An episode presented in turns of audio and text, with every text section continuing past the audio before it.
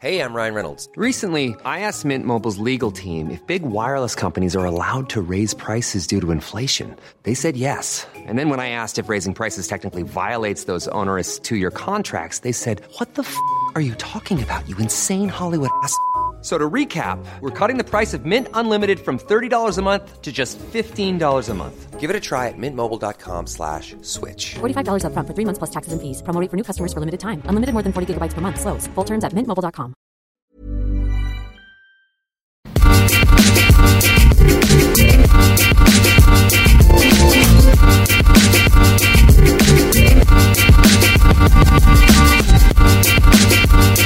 Hello and welcome back to the FPL Roundtable. I'm your host, Kevin DeVries, and as always is my trusty co-host, Rob Langevin. Hey, what's going on, Kevin? And with us this week is a special guest from a special site, playtaga.com, John Whelan. How's it going, John? It's going great, Rob. Thank you very much. And with you and me is today's special guest host, Kevin DeVries of the EPL Roundtable. Kev, say hello to the people. Hey guys, that was a terrific, we call ourselves the FPL Roundtable, and that might be the first time we did anything round, other than drinks out of round glasses. Who's the pivot man in this circle? No, I think we're finally running the triangle offense, and I think... Does it work still? Does that even still work? Well, definitely not in New York. Shout out to all the Knicks fans that are sad. But hey, Knicks fans, it could be worse. There are still the Nets. Hey, soccer fans, the Knicks are a basketball team that fly their trade in New York City, America. And also they're bad. The Nets, also in New York, well, technically Brooklyn, the city with two O's. And they're awful. They're really bad. And I actually got to go to draft night for the NBA last year and was there when all of the New Yorkers booed Kristaps Porzingis, who they'd never heard of. And now he's pretty much their second best player. Dropper. That did not draft dropper. Yeah, I drop all the names of drafts I attend. Unfortunately, the NFL draft moved from New York the year I finally moved there, which was super rude. But anyway, I digress. We're here to talk about a little bit of fantasy soccer. You know the drill. We're talking price changes, start sits, our 65 million pound challenge that we're doing with Anfield Index Fantasy Football Show. Zach and Nick over there are great guys. Be sure to give them a look. And then we'll talk to John about weird questions that Rob will inevitably have, and then our captains and our teams. I will start off with price changes, my very own self, starting with Tottenham's own Dele Alli, who rises to 6-1. And obviously he's been terrific thus far, but I do want to keep an eye on what happens with Moussa Dembele. I wrote an update for this, funnily enough, John, on playtaga.com today. Talking about the Moussa Dembele injury and what that will mean and what kind of knock-on effect that will have at Tottenham. Because it's possible that Dele Alli gets pushed back in the formation, pushing Eriksen to the middle, which opens up a spot for a winger, say Nasser Chadli or Heung-Min Son, or Eriksen stays where he is out left, Dele Alli stays right behind Harry Kane, and then you have a player like Mason or Bentaleb coming in like for like. This isn't a situation that I love as a Dele Alli owner, which I am. This is not a hypothetical. I do obviously have him in FPL, but just kind of keep an eye on how this progresses. If there was an order for players that I think are most likely to take Dembele's spot, remember this spot on an actual football pitch changes based on formation, but probably Son, Chadli, Mason, Bentaleb in that order of players most likely to get more playing time now that Moussa Dembele is out. Another Tottenham player on the rise, which makes it really convenient that I started this, but those longtime listeners know I always start this segment, but it's just super convenient this week. Eriksen up to 8.6. I'm going to be honest, I'm going to throw it to you guys here in a sec, but he's getting a bit pricey for me, to be honest. He has been creating just insane amounts of chances, more than anyone in the league over the last five, catching up to Mesut Ozil, and by catching up, I mean still about 30 behind. But he has some pretty decent matchups against Swansea, Villa, and Bournemouth in the next five. Formation shift I already mentioned. It could cause issues for him because defenses can shift focus onto him a bit more, away from Dembele, who was cruising through midfields previously. I'm not saying to sell him, but I'm not necessarily saying you should buy in now either. What's your guys' take? Yeah, John, I'll let you take this one first. You're the guest. Oh, thank you so much. Is this the part where you and I just banter so that Kev can't just keep talking about Tottenham? Yeah, just keep going. So the thing about Kevin Wimmer. It's a physical inevitability. One thing I will say about Mr. De Vries's Christian Eriksen is that he has 88 chances created this season with 10 assists. that is a very reasonable proportional ratio that we can expect him to continue to have throughout the rest of the season. So while he may not end up catching Mesut Ozil, and I mean, you'd have to go on quite the tear, as would Mr. Harry Kane, to catch Mesut Ozil's 17 fantasy assists. I do think he's shortly going to surpass Ryan Mahrez, with whom he's level on 10 assists. Mahrez has only created 52 chances. So if you're looking at somebody in that mid-tier range for pricing, I actually don't have a huge problem. As Kevin mentioned, you know, with Swansea, West Ham, Aston Villa, and Bournemouth as four of the upcoming five matches, the only interesting or intriguing or possibly downturn he's going to have is that week 29 home match to Arsenal. And frankly, after watching Arsenal this past week and in handling that pressing attacking midfielder, I'm not going to put Christian Eriksen in the Messi class, but I will say that he's certainly capable of picking up an assist. And honestly, all he needs is either an assist, or if you're playing in a draft format or a cash game format, you know, a couple crosses, a couple chances created, and he's certainly going to justify the price. Yeah. For the 8.6 that he's currently pushing, you know, he's coming into that questionable ownership, look somewhere else, somewhere cheaper, because you got to fit in parts otherwhere. I just looked at the assists, and I'll even throw this out there right now. Dele Alli has 8 assists in 140 less minutes played, and I say he finishes the season with more than Eriksen. Wow. So that's how much of a believer I am not in Christian Eriksen at his 8.6. So I'd rather have Dele Alli. Of course, everybody would because of the price, but I know we're talking about Christian Eriksen. So his 8.6 price tag compared to what you're looking to get out of him for the matchups that he's going to have, you know, I'd probably downshift into a lower price range in the 7.1, 7.0 range to like a Willian or someone like that. Even a Barkley, if you don't even own Ross Barkley, he's 7.4. So from that standpoint, I'm not a true believer in Christian Eriksen, only because the price tag keeps rising, so he's becoming harder and harder to fit into your roster with the pieces that you need to compete. Rob, can I just jump in right there for a second? Because sure. I think there's not a misunderstanding, but I think people have selective memory when it comes to Dele Alli. You know, they know that he was a part-time player at the start of the season, and then they remember those big performances of late. So a lot of people think that he hasn't recorded the same number of minutes, for example, that Christian Eriksen has. But if my numbers are up to date, Eriksen has 1,870 minutes played so far. Dele Alli actually has 1,751. He's only literally a match and change behind Eriksen. But despite only being a match and change behind him, he has 40 chances created to Eriksen's 88. So while he has 7 goals and 8 assists, some of that's been a touch fortuitous. He has 20 shots on target. Eriksen has 26. 7 of Ali's shots on target have gone in. Obviously, only 5 of Eriksen's have. But if you start looking at and 3 of those are from free kicks. Sure. But if you start looking at where regression is going to come in, like, Eriksen's putting up the better underlying numbers, and he's doing it in roughly the same amount of minutes that Ali's played, despite the fact that in everyone's collective perception, mine included, you just remember those big performances from a young Ali, you know, followed up by an endless week of memes where he's just waving at you on Twitter. So, like, you know, I mean, which is hilarious. But I don't usually do this, but I'm going to back up Rob here and say that difference in minutes played per counting stat is worth it for a 6.1 to an 8.6. That's 2.5. Yeah, that's what that's basically what I'm saying. Yeah, and I don't think any of us are saying Christian Eriksen's bad. I mean, you literally compared him to Messi just minutes ago. Yeah. But only point per pound because of British money.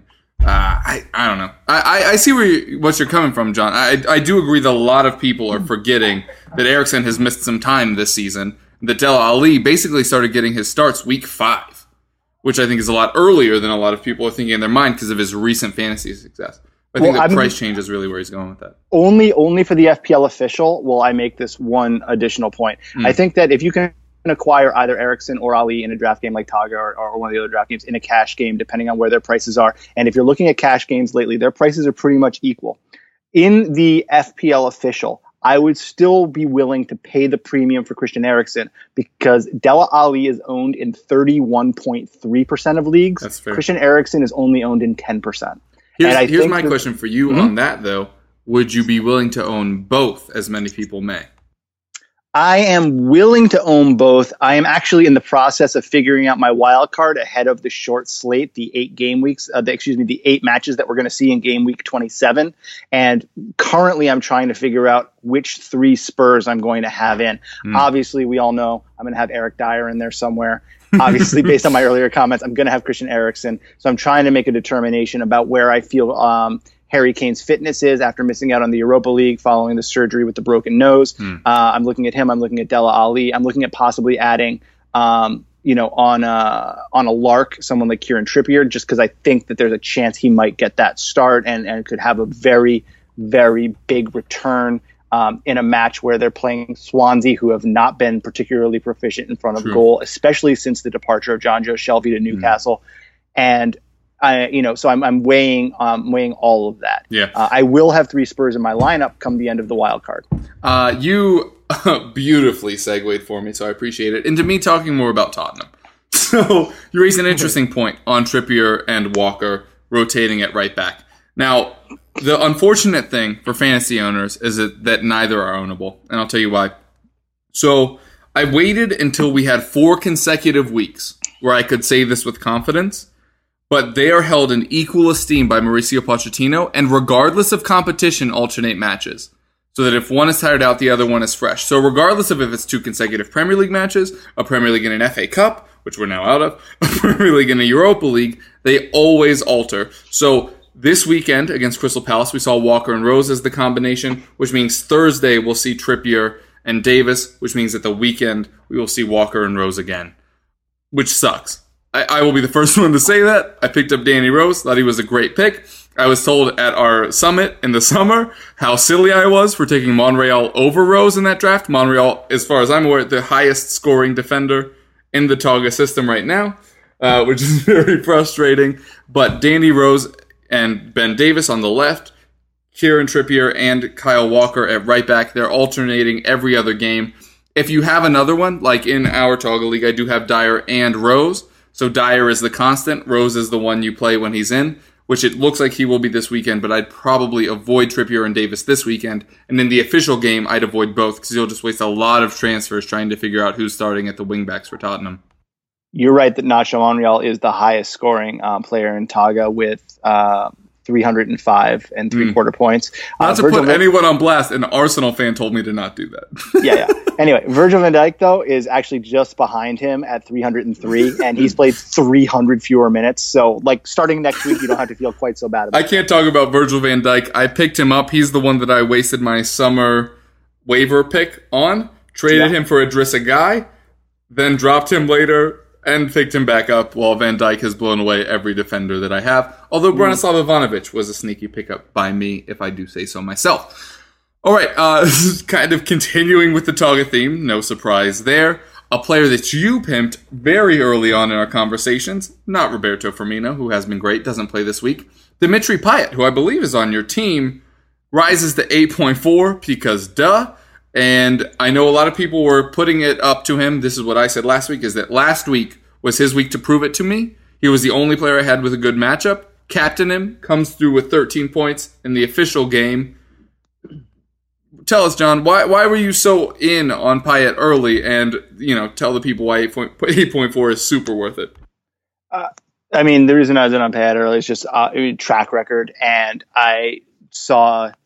Essentially, I did a little bit of comparison for players that had similar stats and skill sets coming out of foreign leagues into the Premier League, making a just a judgment call. And you can kill me for a couple of things this year. Certainly, you can kill me for Roberto Firmino early, but not late. You can kill me for not being more vociferous about telling people to get Riyad Mahrez on their team at the start of the season when I had been pimping him heavily since January of last year for people to get them in his team.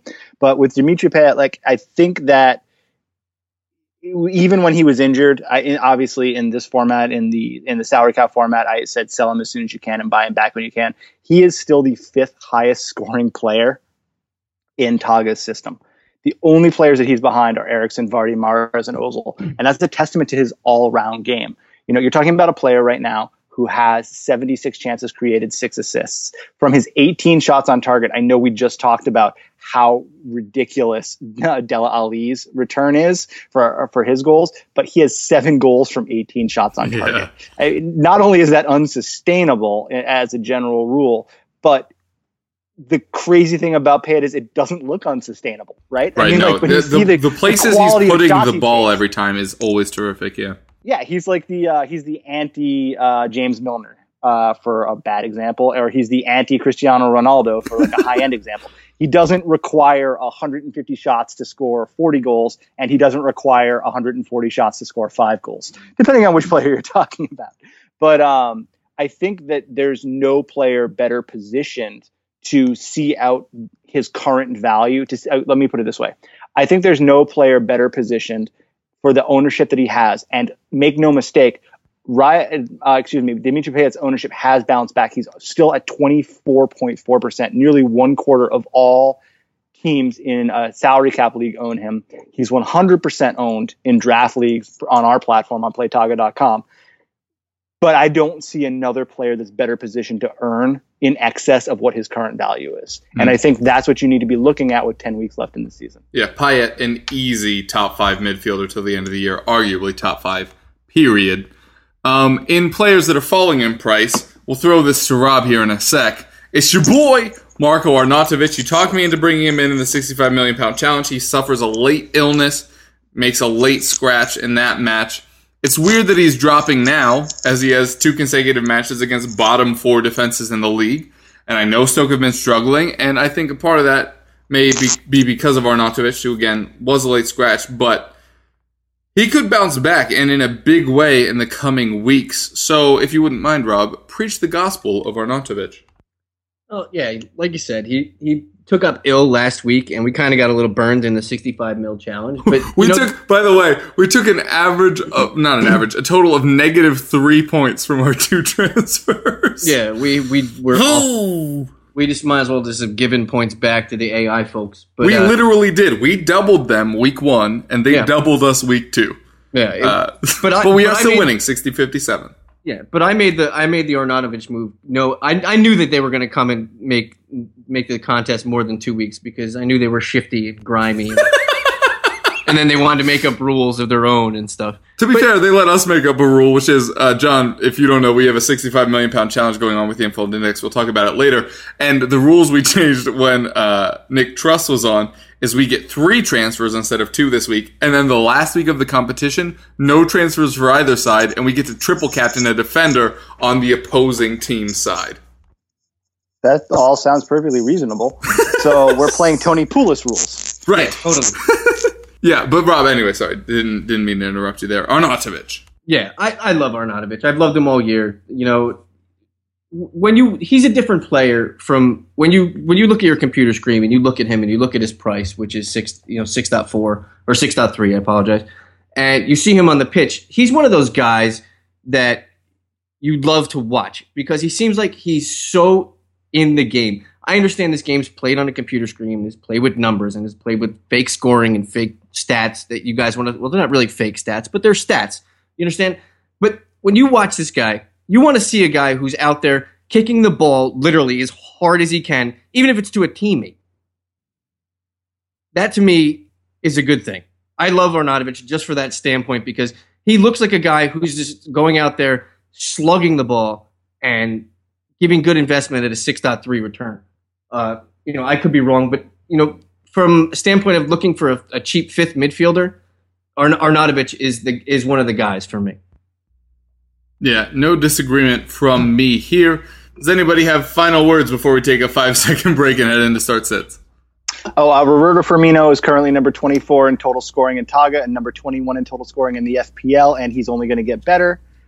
Except for this week when he doesn't play. Right. But that's going to mean that he has a double game week upcoming, and I wanted to bring up the fact that double game weeks are going to apply in Taga just as they are in the FPL, and all of those Liverpool, Manchester United, Newcastle, and Everton players are players that you need to be paying attention to, and please don't sell them at a loss just to have to buy them back at another loss in a week. Yeah, really interesting point you make there, especially about adding in Manchester United and Everton players who could be historically in line for a triple game week, depending on the results of the FA Cup's next round. which would be insane, or a mini double game week. We'll see how all that breaks down. And now, a 5-second break for station identification. If you're looking for plump lips that last, you need to know about Juvederm lip fillers. With Juvederm Volbella XC and Juvederm Ultra XC, your lip look, whether it's subtle or bold, can last up to 1 full year with optimal treatment and no additional maintenance. Find a licensed specialist and see if it's right for you at Juvederm.com today. That's Juvederm.com. Add fullness to lips in adults over 21 with Juvederm Volbella XC or Juvederm Ultra XC. Do not use if you have severe allergies or a history of severe allergic reactions, or if you're allergic to lidocaine or the proteins used in Juvederm. Tell your doctor if you have a history of scarring or taking medicines that decrease the body's immune response or that can prolong bleeding. Common side effects include injection site redness, swelling, pain, tenderness, firmness, lumps, bumps, bruising, discoloration, or itching. As with all fillers, there's a rare risk of unintentional injection into a blood vessel, which can cause vision abnormalities, blindness, stroke, temporary scabs, or scarring. For full, important safety information, visit Juvederm.com. I'm Sandra, and I'm just the professional your small business was looking for. But you didn't hire me, because you didn't use LinkedIn Jobs. LinkedIn has professionals you can't find anywhere else, including those who aren't actively looking for a new job, but might be open to the perfect role, like me. In a given month, over 70% of LinkedIn users don't visit other leading job sites. So if you're not looking on LinkedIn, you'll miss out on great candidates, like Sandra. Start hiring professionals like a professional. Post your free job on linkedin.com/people today.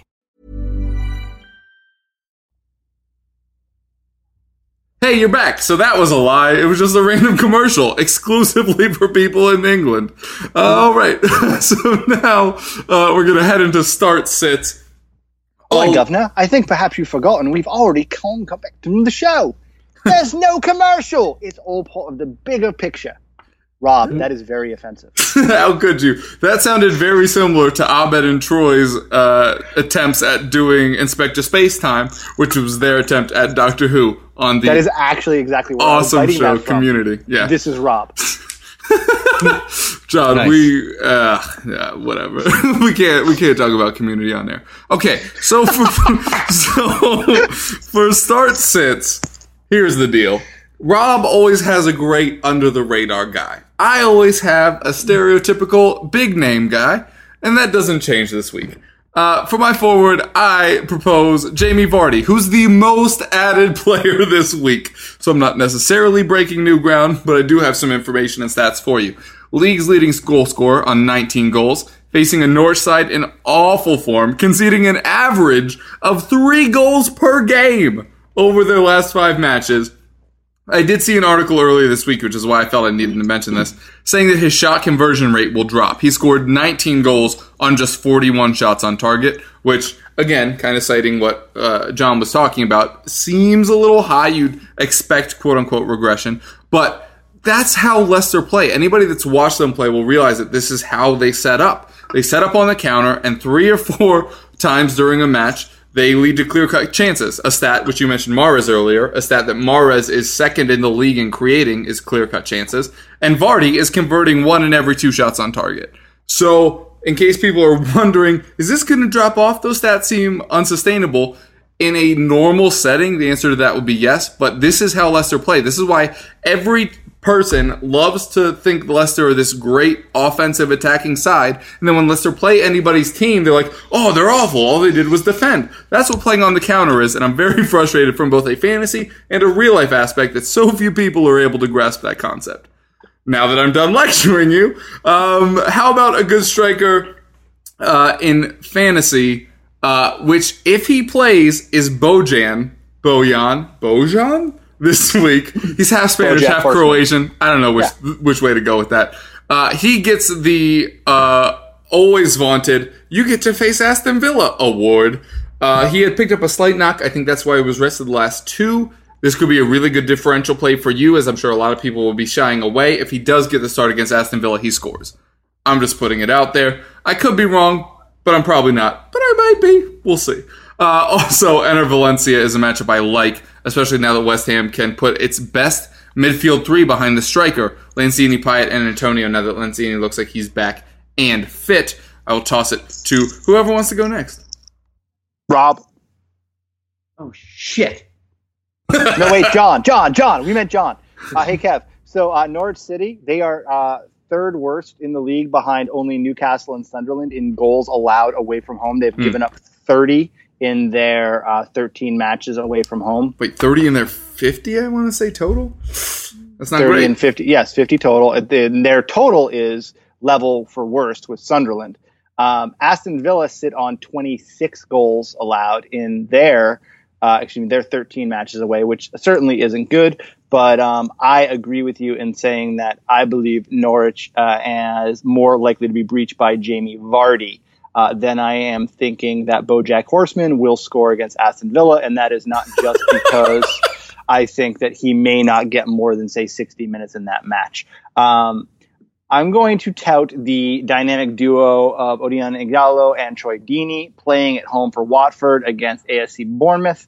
And I am contemplating captaining Troy Dini in my side. And that side does include Ryan Mahrez. It may well include Jamie Vardy once I play my wild card.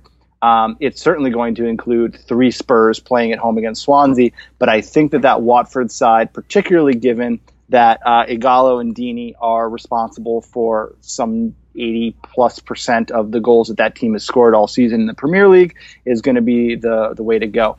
I do like West Ham against Sunderland at home in the early kickoff on the 27th, but honestly, I don't know which player I can trust in West Ham. Obviously, he's in my side, but he might play a fantastic match and get 2 second assists. And this isn't hockey, so that doesn't help my fantasy team. I love hockey, especially the hockey assist. Also, We'll get into a bit of controversy later with your Watford call. Rob, who do you got this week? You know, you guys basically are hitting on everyone I had written down here this week. I do that thing where I always list everyone, and then we also have John before we get to you. We'll switch it up in the next week. I actually had two guys penciled in at forward, and John, you touched on one. One guy is Troy Dini for me. The ownership, 4.5, going against Bournemouth. Anybody against looking Palace, for of course. Oh, I'm sorry. Wait, what did I say? Palace? What? I don't know. Bournemouth. You didn't say that. Oh. Yeah, You're good. No, I'm good. Sorry, man. They're playing Bournemouth. You know, anybody looking for an anti-Ighalo player or somebody to shift funds, Dini's a guy. And I'm going to disagree completely with Bojan on you guys. I think he doesn't even start in this game, and I think Joselu gets a start. How's that? Ooh, and I don't disagree with that at all, dude. Yeah, like, he's been playing well when he has played. And I think Joselu is the guy that scores for them this week. Through the midfield, I have another Stoke guy. I'm jumping on the Potters this week against Villa. I mentioned it to Kevin off air earlier today. It's Ibrahim Athalay. Look at the ownership, 0.5%. Price tag, very, very tiny. He's got 30 points in his last six. Sounds like a good investment to me against a Villa squad that sucks. If anybody's looking for a better sneaky play, another guy that I love, Yannick Bellassi, going to be playing this week. So can't really go wrong when you have a love fest for a guy. On defense... anybody with a Leicester uniform does it for me. If you want to go hang out in Jamaica Compound with Wes Morgan, good for you. Your personal friend. Yeah, totally. We smoke tons and tons of stuff. And definitely tobacco cough.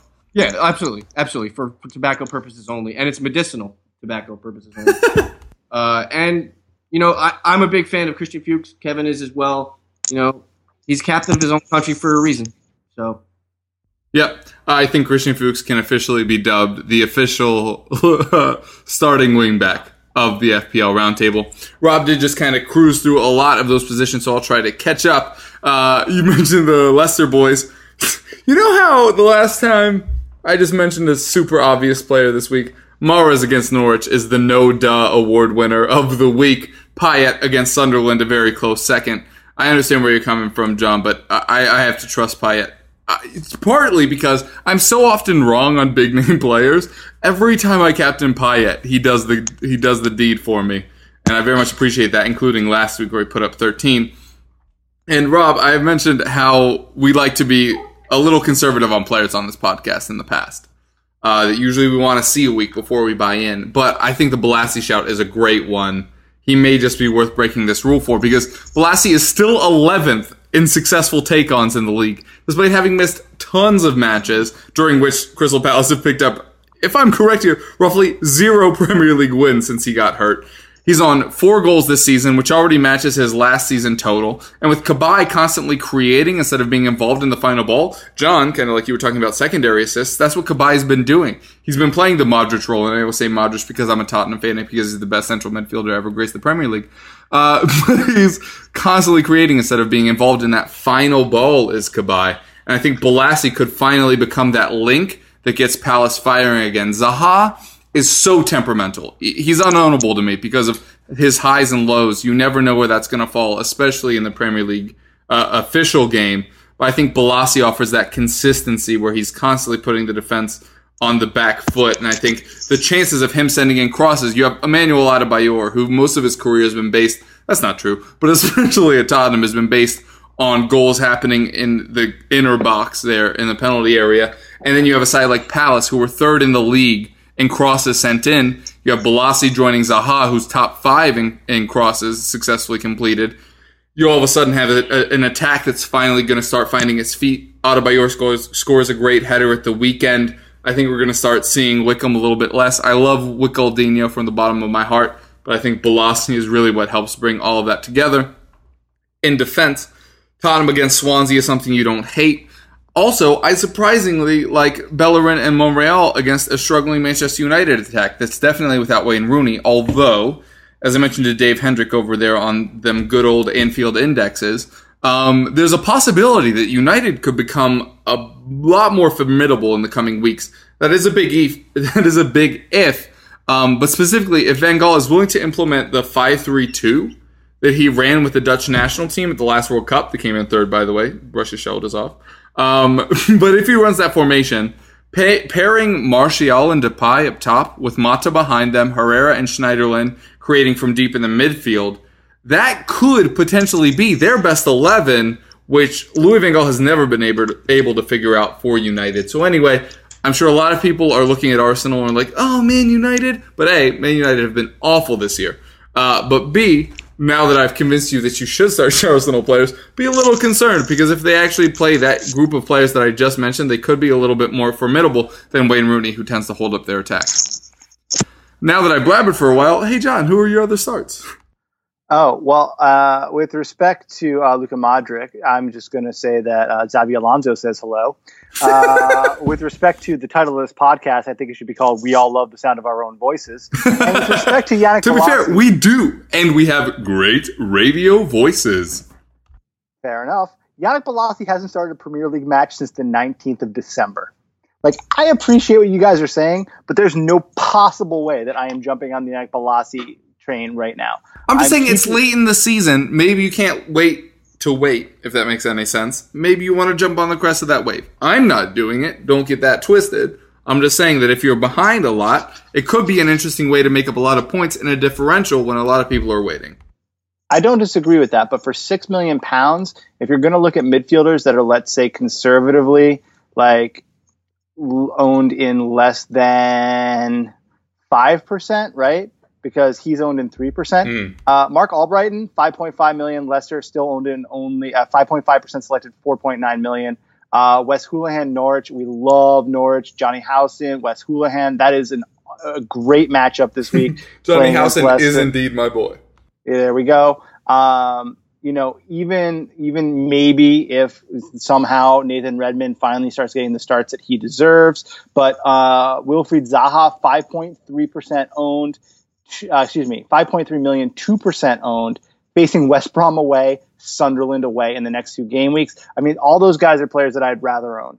And that's just based on, like, I know they're going to start. I know they're going to get minutes. I know they're not going to get pulled off in the 54th minute with a recurrence of a knee injury or hamstring injury. Like, it's just, I'm not willing to, for the 0.4 million pound difference between Yohan Cabaye and Yannick Bellassi, I'm not willing to roll the dice there. I appreciate all of what you're saying, and I think it's certainly valid, but I'm sticking with Cabaye. For a midfield, he doesn't get forward. He just doesn't. He does not contribute in the final third in any meaningful way. It's absolutely true. He doesn't. But he is the person that touches the ball the most on that team. And inarguable. You're right. And if I'm looking at someone who could possibly outperform his underlying stats, it's a player like that, right? It's a player like Juan Mata. It's a player like Yohan Cabaye, a player that gets the ball on his foot and is able to play it into an attacking position more frequently than anyone else. It may not pay off, but yeah, I mean, you mentioned more comfortable. What was it, December 9th or 19th when 19th. Bellassi last played? Okay, yeah. So the last time that Yohan Cabaye scored more than 2 fantasy points in the official game was before that on December 16th. Since then, his point totals in the official game, 0, 1, 2, 0, 2, 1, 2, 0, 2, 2. It's just not inspiring. I understand where you're coming from, where you're projecting forward. They do have better matchups. They had a tough run there. No Bellassi, which I mentioned, obviously hurt them. A lot of losses, a lot of goals conceded in that period. See, I'm more hesitant about Cabaye just because he's so uninvolved when it comes to the final ball. I'm not saying that if hockey assists counted, which, by the way, the official stance of this on the show is that hockey assists should definitely count in fantasy. But since they don't, Modric would be amazing. You mentioned Xabi Alonso would also be amazing. So would Yohan Cabaye, but in the official game at least, not worth your time. Now, in any draft league, in daily leagues, absolutely. Yohan Cabaye is a beast in all of those other facets. But in the official game where you're looking at goals, assists, and clean sheets to earn you a single point, he's not getting any of them at the moment.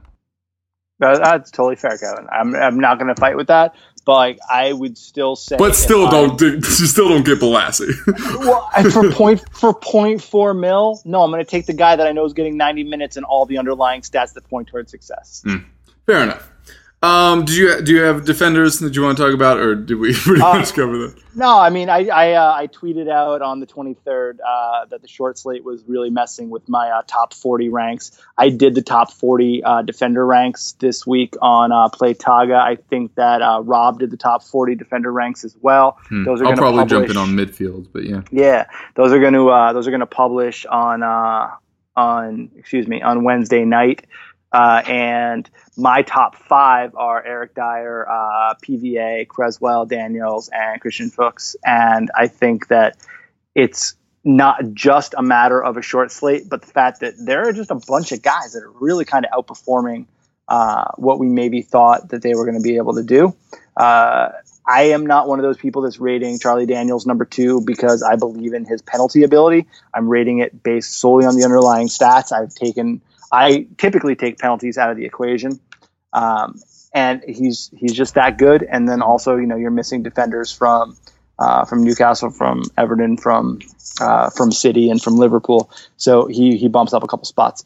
But I do like him. I think that if you look at my top 40, I ended up rating 5 Tottenham defenders. And I realize in a salary cap game you can't do this, but if you're playing in a cash game or if you're playing in Playtaga, a draft game where you can make a change in your lineup until 5 minutes, 3 minutes, 2 minutes before kickoff, pay attention on Sunday and see where Tottenham's lining up. And if they're playing Kieran Trippier, or they're playing Ben Davies, or they're playing Wimmer, if they're playing whomever, Kyle Walker, start that guy.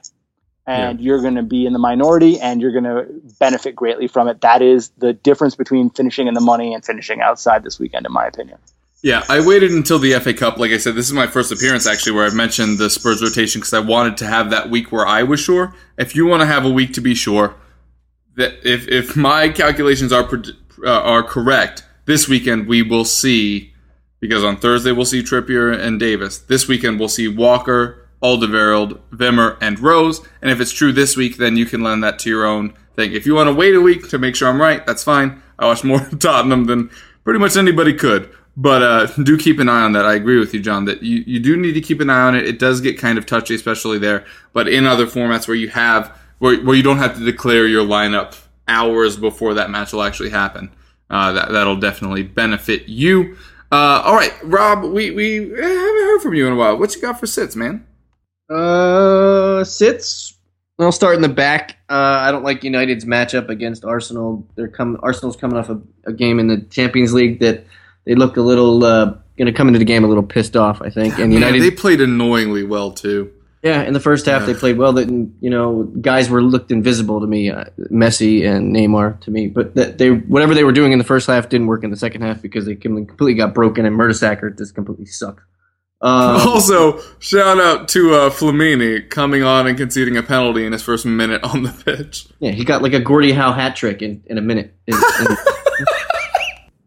But anyway, yeah, United defense, you know, CBJ is iffy for this week. Could make a return. I don't even know if Darmian is completely healthy, so it's going to be a ragtag bunch in the back for United. So that's who I have on defense. I think I did see either Valencia or Young is back. I don't know which one, but in theory, one of them is okay for this week.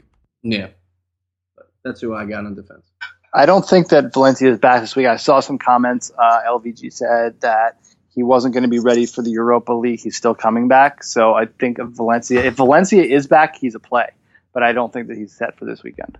I also heard from LBG that he wants his players to be more horny. So so take that as you will. Also, we showed his balls to all of his players. John Whelan in one hand, LBG in the other. Who are you going to believe?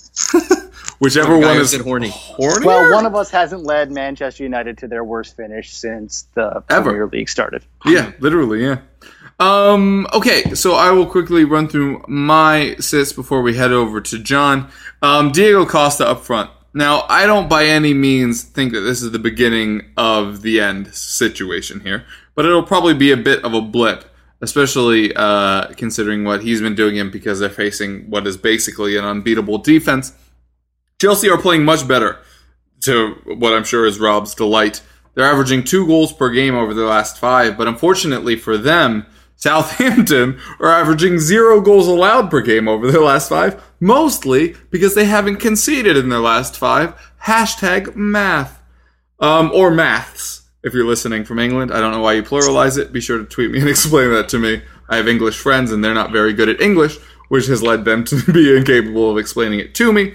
Also, bring out the bye-bye wagons for Watford forwards, unlike what John said, and a little bit to the sympathy towards Troy Dini, which Rob mentioned, because it's for me, it's just too much like, and because we have an All-American crew on today, it's too much like the New Orleans Saints backfield from like 3 years ago, where you know 2 of them are scoring, but you don't know which ones, and you always have the wrong one every week. Like, I know, Rob, didn't you captain Ighalo in the last match week? Rob, maybe? Possibly? Filling airtime? I did, actually. Yeah, and then Dini scores 2 goals. Yeah, I just don't want to be a part of this anymore. I have Ighalo at the moment. We'll talk about this later in our moves this week. I'm considering taking a -4 to bring in Vardy this week on in an excellent matchup, but I'm just not all about this Watford attack this week.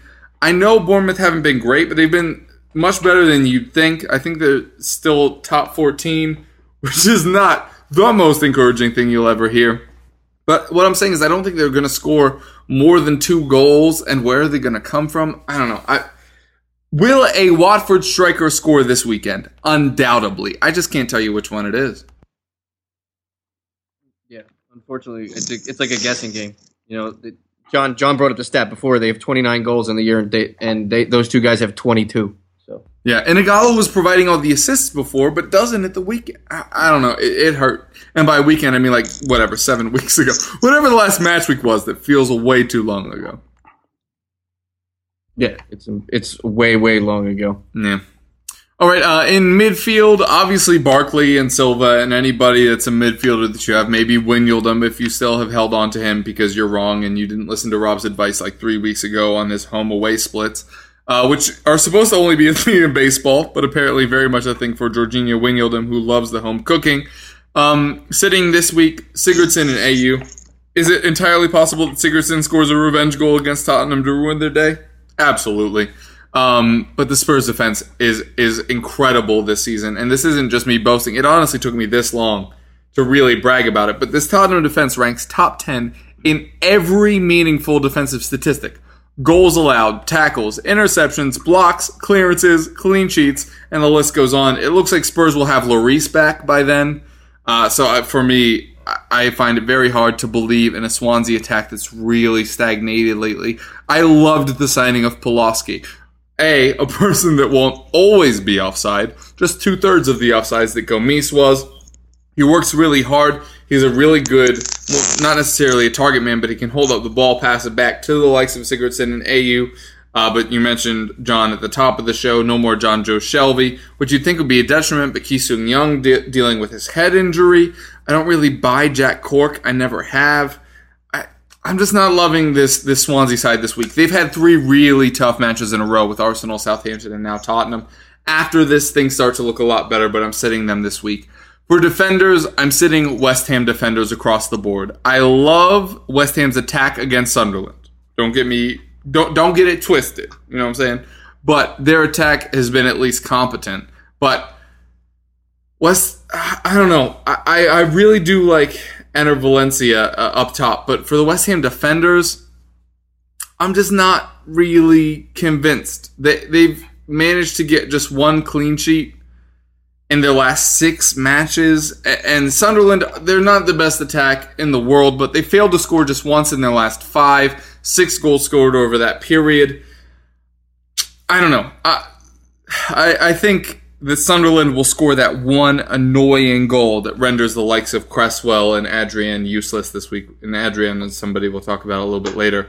But I really do like this West Ham defense. I think putting Ogbonna in is a benefit to them. I think they got him for a song from Juventus. And I thought Juve treated him poorly. But I just don't think this is the week. I know, Sunderland, you think they're immediately bad, but what are the odds that Defoe, who used to play for them, by the way, just gets a random long ball and tucks one in, or Patrick Van Aanholt, as he's been doing lately, crosses just all over everyone on the byline, then cuts in, and Reynold puts a cross into the net on accident. I just think it's too likely that Sunderland gets a goal to promote West Ham this week. Yeah, I agree that West Ham is kind of shaky this week. I still love Cresswell, but... Yeah, I don't trust Sunderland's attack as much as I don't trust West Ham's defense, if that makes any kind of sense. They betrayed us so much. Yeah, you know what? I thought they had a nice little string of games, and I thought they could string something along. And you know what? I just completely guessed. I completely got it completely twisted and wrong. Adrian especially. Cresswell's been okay because he's at least contributing some kind of stats. And he'll pick up bonuses here and there, yeah. More in other formats than the official game. But, you know... I'm leery of West Ham. You know, they're shaky, but I do like Ogbonna in the back, as you mentioned. You know, I have Defoe listed as my sit in here because I don't think he's going to be due for a revenge game. I don't even think he gets a full 90, maybe even not even a start. But that's just me. This is not a week, especially with the trimmed down schedule, to be gambling on much of anything. You basically want 12 guys and 12 guys only. This week, that's all you need. This week is to play 12. You know, you need one bench guy to cover you, so that's all you need. Yeah, and there are plenty of good defensive matchups. Leicester against Norwich, you have to like. Southampton, I already mentioned against Chelsea. I realize that Chelsea are revitalized, but Southampton have just been shutting down everything. Stoke versus Villa. I know Stoke have been struggling, but Aston Villa are far worse. Crystal Palace against West Brom, who can't score a single goal for their entire lives. Tottenham against Swansea. This isn't the week you need to gamble on West Ham. I know that the fixtures are a little bit shorter because you have 4 teams missing, but there are plenty of good matchups from some of the better defenses in the league that I think you need to start over them.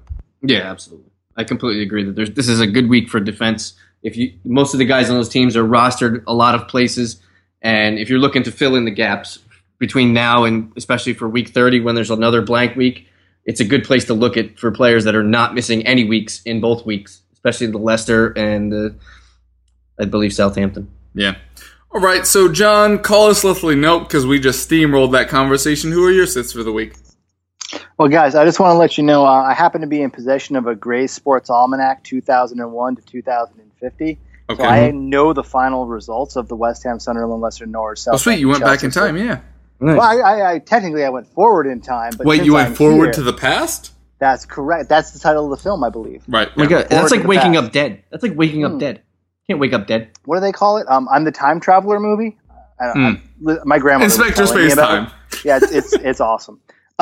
Did you actually rob plutonium from the Libyans, or is this a whole? Well, I was part of the Arab Spring. Is that? Oh, nice. What if you're your own grandfather? I was part of the Poland Spring. I was part of the Irish Spring. Wonderful. Hashtag soap jokes. Anyway, John. And 8:23, going back 15 seconds, Mark. And hey, Kev, it's really great to be joining you for the first time on the podcast tonight. Yeah, really great to have you. Obviously, a former contributor to blog.playtalker.com. Yeah. What have you guys been talking about? Talking a little bit about fantasy. So tell us, John, who are your sits for match week 27? Well, obviously, apart from the fact that everyone needs to be cognizant of that there are only 8, so you need to be looking to replace steadfast players like Bellerin and Nacho Monreal, Paul Dummett, maybe if you have him from Newcastle or...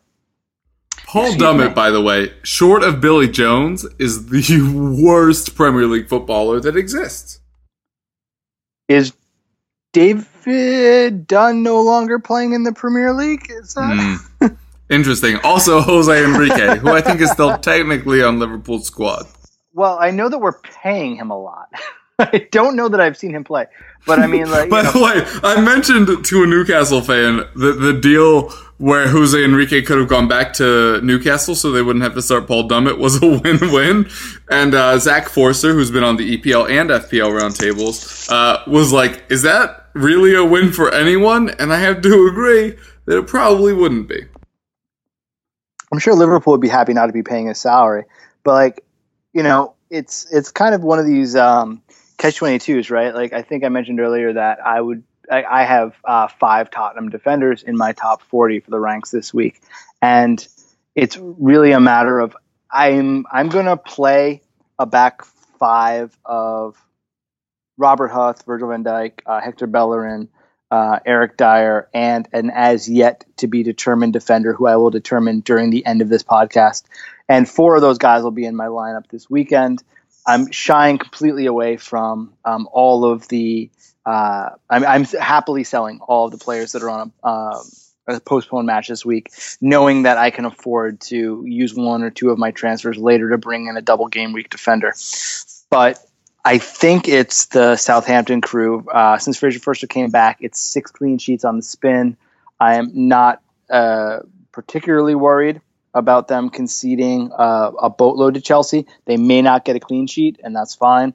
But even a resurgent Chelsea is susceptible to being hit on the break. That team does not defend well down the flanks, and that is how Southampton is going to look to attack them. So I'm comfortable starting Ryan Bertrand. I'm comfortable starting Virgil van Dijk. Yeah, no arguments. Attack them with who? Who are they going to attack them with? Sadio Mane? Come on. Who starts every other week? Charlie Austin, Shane Long, Graziano Pelle, Dusan Tadic, Sadio Mane. Can I talk about Shane Long for a second? Can I just name all of Southampton's squad? That's okay. Don't worry about it. That was last year. So Shane Long. So one of my good friends and also a guest on the EPL Roundtable, Guto Llewellyn, who is Welsh, was talking to me about Shane Long. I asked him, why is Shane Long so annoyingly good at headers? And apparently he was a professional hurler back in the day. Hurling, of course, as we all know, is a long-standing game. And by all know, I mean I didn't even know about back in the day. But apparently just a lot of jumping is involved.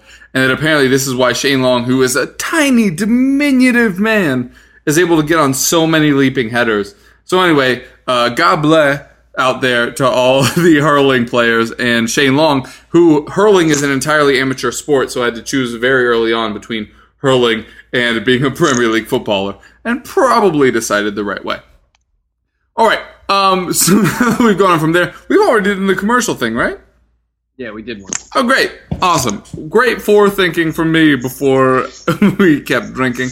We did that one for Irish Spring also, so that's 2. Right, we did 2 Irish Spring. That is a correct statement. Okay, so, John, we are going to move into our £65 million challenge against the kind folks over there at Anfield Index Fantasy Football Show. And by kind, I mean jerk faces that change the rules at the very last second. Otherwise, we already would have won in, as I said already, our £65 million challenge. So, John, we'd be interested to get your thoughts. Our £65 million challenge team, by the way, I do get $10 for every time I say the words £65 million challenge. That's a lie. I'm just being super repetitive right now.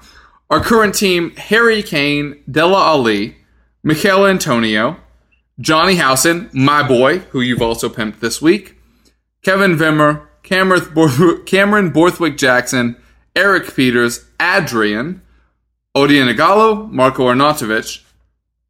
Where do you think we should go? I think you should probably name those players either by position or possibly in alphabetical order, but not how you just said them? I absolutely will not do that. Rob, what are your thoughts? Well, my thoughts are this, that we do not have enough Fox on the team right now. And we need to make three. What does the Fuchs say? Again, exactly. Shout outs to Dylan. So my three transfers for this week are, we are going from Adrian to Schmeichel, Wimmer to Fuchs, and Firmino to Mahrez. Those are my three moves. Whoa. So a couple of problems. First of all, sure, if we're not upgrading any of those positions, other than Wimmer to Fuchs, bringing in the best player possible in the Premier League. No. But listen, if we're only going from Adrian to Schmeichel, we don't need to switch out Wimmer. Yeah, we do. No, we really don't. Okay, so currently we are on 64.9, okay? So moving from Firmino... Okay, so this is the first question. Actually, it's not a question because I asked the Infield X guys and they didn't get back to me in time.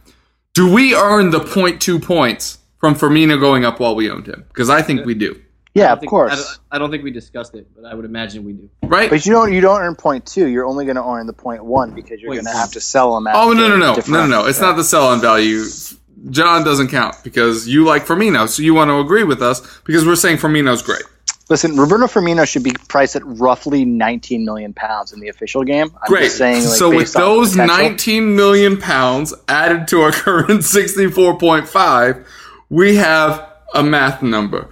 Okay, but so, John, you're impartial and whatever. Do we get those points? You're saying we just get 0.1 because in the official game, that's what you're selling for? Yeah, I think you have to follow the rules of the official game, so you're only going to end up getting half that price. But like, I also think that shift from Adrian to Schmeichel is not necessarily the best shift this week. Right. Because, I mean, I think all of us are touting various Norwich players. And the only way that makes sense is if we believe that Leicester's going to give up a goal. And if you believe that Leicester's going to give up a goal, which I personally do, I don't see any reason to be investing additional. Yeah. No, I absolutely agree with that. So Leicester's given up 2 goals in their last 6 home games. Just letting you know. It's true. But Rob, listen to me, homie. Okay, so if we're moving from the law firm, a.k.a. Bobby Firmino, a.k.a. John Wallen's love interest. How about this input? No, I don't really. How about this? I don't really care anymore. Just make the move. Okay. All right. Well, this is all I'm saying.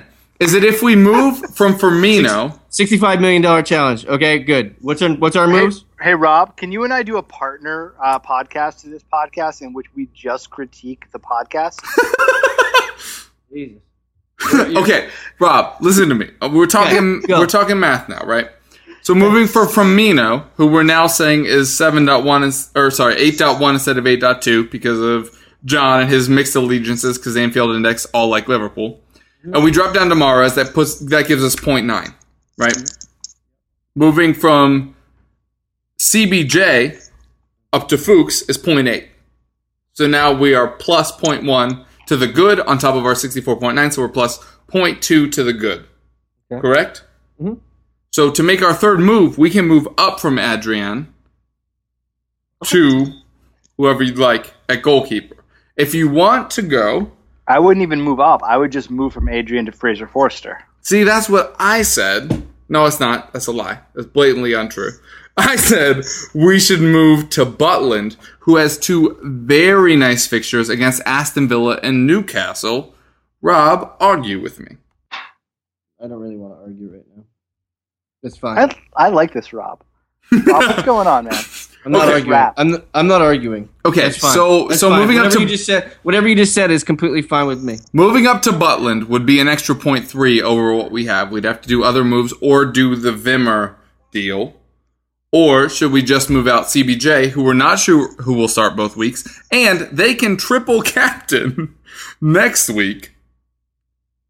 If we do that, then we can either stick with Adrian, which I think we don't want to do, as they face Sunderland and Tottenham, who we mentioned Sunderland could get a cheeky goal, and Tottenham one of the better attacks in the league because Tottenham we'd be playing against ourselves because we own Ali and Kane, so we don't want Adrian. Yeah, you don't want that. So would you rather go to Butland Butland's fine. And then we double up with Peters. That's fine. Right? Double up with Peters and double up with Leicester's instead of tripling up on Leicester. That sound okay? That's fine. Okay. So, for the Infield Index guys, eventually listening back to this to make sure that we did it all in accordance with the rules, we are moving, officially, we are moving the law firm, a.k.a. Bobby Firmino, a.k.a. the poster of him naked that's up in John Whelan's room right now, to Riyad Mahrez at 7.2. We are moving Cameron Borthwick-Jackson, a.k.a. CBJ, a.k.a. my love interest, to Christian Fuchs, who we both love and is the official wingback of the FPL Roundtable. And we will be moving Adrian over to Jack Butland. And I definitely didn't do that because I forgot his name for a second. So those are the official moves. Come at us, bro. We're currently winning 60-57. John Whelan, what are your initial thoughts to that move? I mean, I'm playing my wild card this week. I'm bringing in Butland and Forster. Forster. You're bailing on two keepers in 1 week. Oh, wait, you're wild carding. I'm wild carding, and my keepers are Rob Elliott and Simone Mignolet. Probably bailing on both of them is a little bit overdue. But as I just said... You're giving up on Miggs? Yeah. But he has a 5-year contract. Which all Liverpool fans unanimously liked. Yep, yeah, we did. We had a meeting, and it was remarkable. It was overwhelming. We printed up T-shirts. That's why we've never heard a bad word on Twitter about it. We're not allowed to tell you guys about that. But that's cool. And then we promptly all went out, sold him, and bought Fraser Forster. So 6 clean sheets in a row. I should probably mention he's only had 6 starts, so that's a clean sheet to start. And the way the rest of this season plays out is phenomenal. I mean, Chelsea at home, whatever, and this week is a little bit rough, and that's why I brought in Butland. But Bournemouth, Sunderland, Stoke, that's fine. Liverpool at home, Leicester away, those are both maybe iffy. Newcastle, Everton, Villa, yeah, those are clean sheets. City at home, Spurs away, a little bit rough, and then Palace. But you're looking at a keeper there who's just – he's going to crush the rest of the season, guys. He's put up 42 points in 6 weeks. On a point-per-minute basis, he's the best goalkeeper in fantasy. On a clean sheet per minute basis, obviously that's a bit unfair. He's unparalleled. And I'm 100% confident that he's going to do what he needs to do. I like the rest of the moves that you're making for your challenge. I don't like the way that the guys from Anfield's fantasy football podcast are both changing the rules on you and not having me on. I mean, both those things. You're a Liverpool fan. You seem like you should have been the shoe-in. I know you, right? I mean, if you go on, the most listened to podcast in American soccer history, and you tout Roberto Firmino to the detriment of your career, you would think you could at least get on a fantasy podcast that's based on the Anfield Index Network. And which we mentioned, we did have Bobby Firmino the last 2 weeks, earning us 19 points. Well, word. I'm just saying, he's a baller, yo. Hope you like getting balled. We said no more community references, and I lied, and I'm sorry for that. Okay, so if you're listening to this, we just passed the hour mark, and we usually try to keep it an hour. But screw that. We have John Whelan on, a terrific guest. We all started drinking before the show happened, so we're just going to keep the joy going. We're going to hit you with our captains of the week. John, you are our honorable guest. You may take the lead on this. I'm looking at, and this is going to sound crazy because I think Riyad Mahrez is probably going to be the consensus captain's pick going up against Norwich at home. Obviously, he's been fine. I think Dimitri Payet is probably going to be the number 2 captain of the week at home against Sunderland in that early match. I'm going to captain Troy Dini. I believe in Troy Dini. I understand all of Rob's issues there.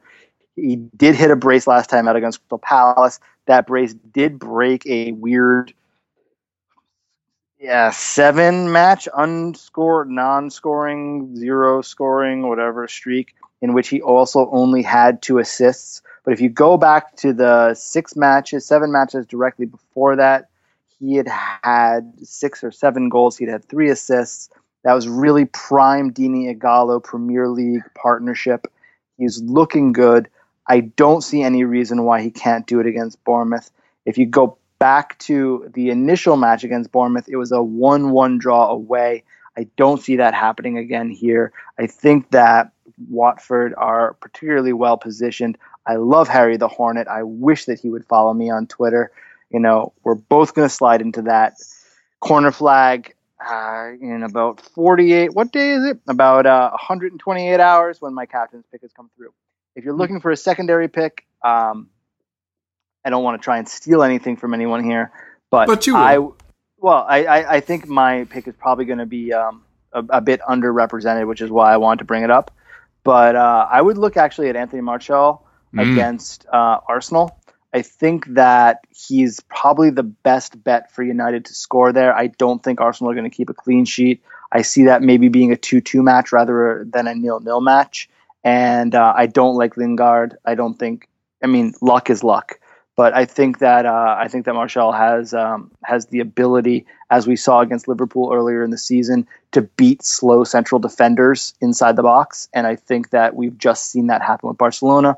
And I would think that United could probably replicate that success.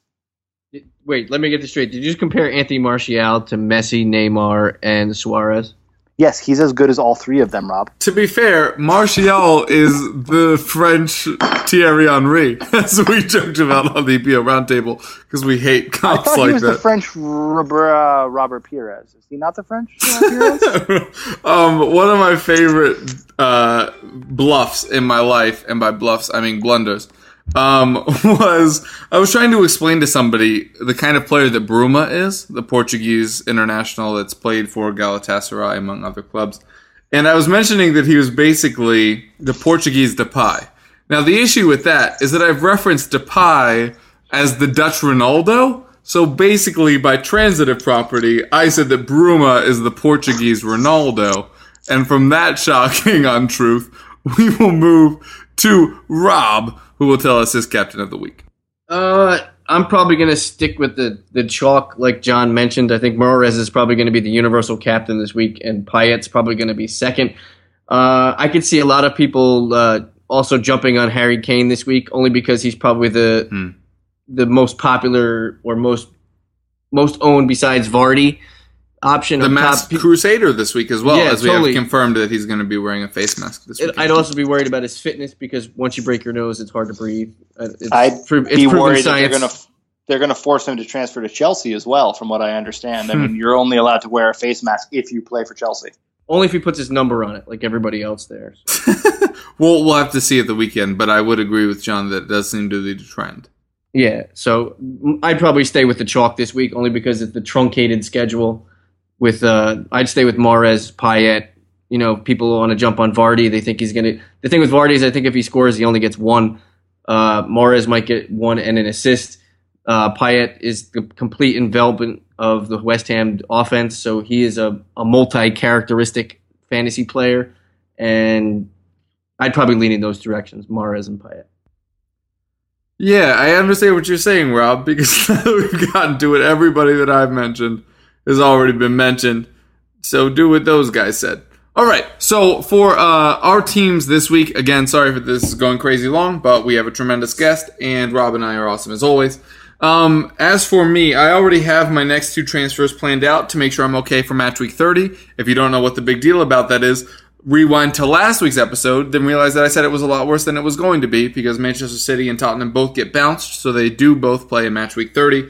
My next two moves will be adding Vardy for Ighalo and adding in Virgil van Dijk, a.k.a. BVD, for Aaron Cresswell, who will be missing out that week as well. So those are my next two moves. I'm still trying to decide if I'm going to take a -4 this week to move from Ighalo to Vardy, following my own advice and not theirs. Both of them are saying that pimp out your Watford guys this week. I'm not as convinced, but we will see how all of that breaks down. For this week, I've already made my move, as I mentioned 2 episodes ago, I think. Yeah, you were way ahead. I moved way too early to bring in Robert Huth instead of Joel Ward, who was about to drop in price. I needed to get them both while they were at 4.5. So any move I make is going to be a -4 in total points. John, are you making any moves this week? Yeah, I think I mentioned a couple times. I'm actually playing my second half wild card this week. So out are going to go a number of players. In are going to come a number of players. I'm targeting Jack Butland and Fraser Forster as my goalkeepers. I'm bringing in Virgil van Dijk as a defender. I famously brought in Jermaine Defoe to captain him not that long ago. Ballin! Yeah. And has anybody ever called you John Ballin? I did that on the last time he was on. I was like, Wallin! You did! I actually remember that. Good point. State-dependent memory. Google it. So there we go. So I brought in Jermaine Defoe and I captained him just ahead of that hat trick that he had with against Swansea, I think it was. And then I promptly ignored my team and left him as my captain for 3 goalless, assistless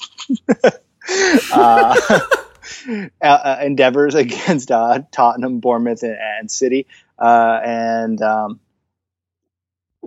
I'm revisiting my team and trying to reevaluate exactly where I need to go.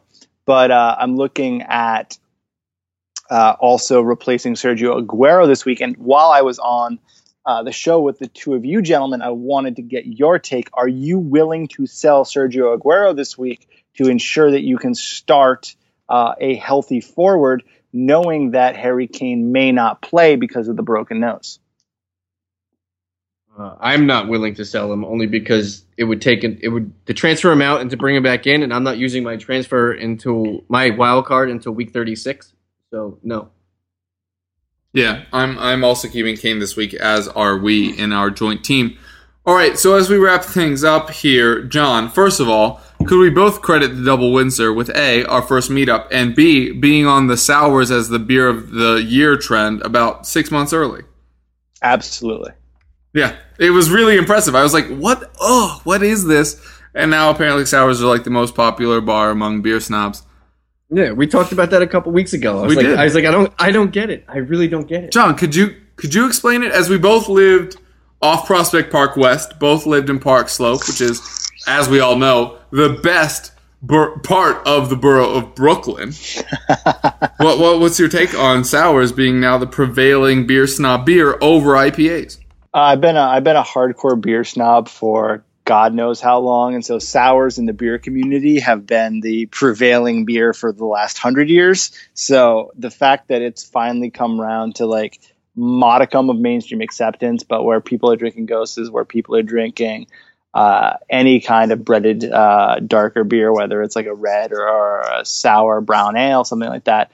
It's phenomenal. I've had a number of good experiences drinking quality refreshments with both you gentlemen, to which I will say cheers, as I am also enjoying an Atwater Brewery hop appeal right now. Ale brewed with orange peel. Ooh. Yeah, Atwater Brewery, brewed in Detroit. We drink all we can and sell the rest, according to their can. And... where else did we go? We went to Owl Farm back in the day. Owl Farm is perhaps my favorite bar in all 5 boroughs in New York. They are phenomenal there. Everyone should go and be very polite. And Double Windsor's fantastic. The good folks at Duke's put us up when Playtaga had their summer ranking summit last summer. Duke's was awesome, yeah. Yeah. What are we doing this year? Do we know yet? I don't think we know yet. Okay. Maybe Rob Langevin over there is going to have another good idea. I believe he was the one who was touting Duke's. Not the one on 19th Street, but the one up on 34th. So maybe he has another good idea. I think we should go to Foxwoods. I think we should bring the casino to life. Listen. I have no objection to that. I originally said Vegas, by the way, and I think I may have gotten shot down. I'm just saying there's a place called the British Bulldog in Denver, which is filled with a lot of good folks. I was over there recently. The bartender's a Newcastle fan, very nice guy. And that's my nomination as a trip out to Denver, because not only is beer legal there, but anyway... yeah, guys. I mean, I think, and the next time we do ranks, we're gonna have a lot to talk about. And we will do our best to actually be sober during the ranks discussion. No promises during the draft discussion, however. Yeah, and I'm sure when we're there, we'll probably have the new game that Taga is launching on the draft app, John, which is .. Yeah. So Taga's current app is only for our Perfect 11 Challenge, which is the game that most accurately replicates what a salary cap game is, except, of course, Taga's Perfect 11 is you pick any 11 players in the Premier League, regardless of salary cap, regardless of team affiliation. We're going to take that one step farther, and we're going to make a challenge app that allows you to challenge any other player one-on-one. So rather than just having mini leagues over the course of the season, Rob, you can sit there, you can challenge anybody, any one of your followers, any one of your listeners on the FPL Roundtable wants to challenge you. They can just put in your code. They can find Rob Langevin, they can find Kevin DeVries. They can challenge you one-on-one, your 11 against their 11. And we're also bowing to all the many thousands of requests that we've received to make our FPL draft game fully mobile. And when we roll out the new incarnation of our app, we are going to have a fully mobile draft FPL game scored across 20 scoring categories. Both you gentlemen play in our experts league on playtaga.com already. To varying degrees of success. And by varying, he means I'm the best around. Nothing you can do will get me down. And Kev is currently 17-9 on a 6-game win streak. Mm-hmm. Rob also plays. I also play. Those records have been redacted. Very middling. And but we will be fully draft operational. Any of your listeners that want to create either a challenge on the Perfect 11 app to be able to challenge you guys or myself, I'm Fantasy Gaffer on PlayTaga, can certainly do that. We have a number of other people that are going to be having feature groups. They're going to be really engaging in the challenge app. And then when we come into the 2016-2017 Premier League season, we will be 100% mobile available. If you want to have a 12-team draft on mobile, you will be able to do that. All 12 of your league members will be able to log in online into our app at the same time and conduct a live fantasy Premier League draft. We will be the only site that's offering that. We will be offering that on the level that you would find on any major media company. We've spent a lot of time listening to all of you, all the guys, everybody that plays in our pro leagues, all of our listeners, all of our players, everybody that comments on our boards. We've incorporated a ton of user requests into that, and we really thank everybody. We thank Kevin and Rob and all the guys at FPL Roundtable and Anfield Index for all their insight and all their support. And we're really proud of what we're about to roll out, and we hope everybody will download it and give us their feedback. That sounds awesome, John. I can't wait to download the app. Mm-hmm. And Rob, pimp your stuff, bruh. As always, you can find me at soccer.rasball.com. We're on Twitter at @Smokey_Loogie. That's Loogy. And you can find me on this podcast, or I have a new app out. It's you can connect any wire to your phone and pick up any other person's phone legally. Dude, that's a good app. I heard about that. What's it called? It's called Wired Up. Nice. Isn't that a website? No, I spelled my Wired is a backward D at the end. So it's like a Russian D? I don't know. It has two Y's. It's like WYRYD. Yeah, it's like weird. But I put it like a... it's like Weird Al, but if you spelled it wrong. And I have an umlaut over the E. Nice. I'm Kevin DeVries at KevRuff on Twitter. You can find my player updates over at playtaga.com, which I'm pretty sure we've only mentioned 98 million times. You can also find it over at theeaglesbeak.com, where I have a weekly fantasy article talking about players that you should bring in and take out of your fantasy sides per price point. You can also listen to the FPL Roundtable, which is this, the EPL Roundtable, which is out Fridays and Mondays, All in Sports Talk, where I appear on Tuesdays to talk about all things Premier League, and probably like 7 other things that I forget that I'm doing. But I mention them every week, so you'll be sure to hear them there. It's been a pleasure having you on, John. Thank you very much, guys. I always love being on with y'all. Yep, it was great having you on. I don't think Rob asked you a crazy question. We'll get that next time. Rob, come on, man. Give me a hold on. Quick. We'll do it quick. We're so out of time. Okay, go. John, what was your nickname growing up and the genesis of it? Oh, well, unfortunately, my nickname was Johnny, and that's because my father's also named John, And so rather than give me a real nickname, they decided to make my real name much longer. And just adding an NNY to the end? They just asked, my family is the Manchester United of name giving. It's Genev, Bex, Skolzy, Diggsy, Butsy, Rinaldi, Fergie. Are you sure they didn't be like, oh, another John? Why? Oh, interesting. And then they just add the Y to the end. A valid point. All right. Well, on that, we are hilariously and insanely out of time.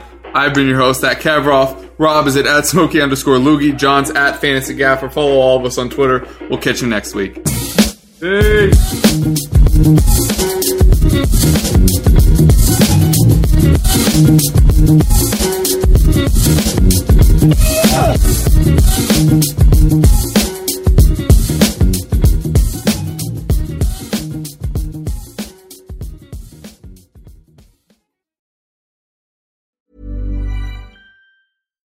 When you make decisions for your company, you look for the no-brainers. And if you have a lot of mailing to do, Stamps.com is the ultimate no-brainer. It streamlines your processes to make your business more efficient, which makes you less busy. Mail checks, invoices, legal documents, and everything you need to keep your business running with Stamps.com.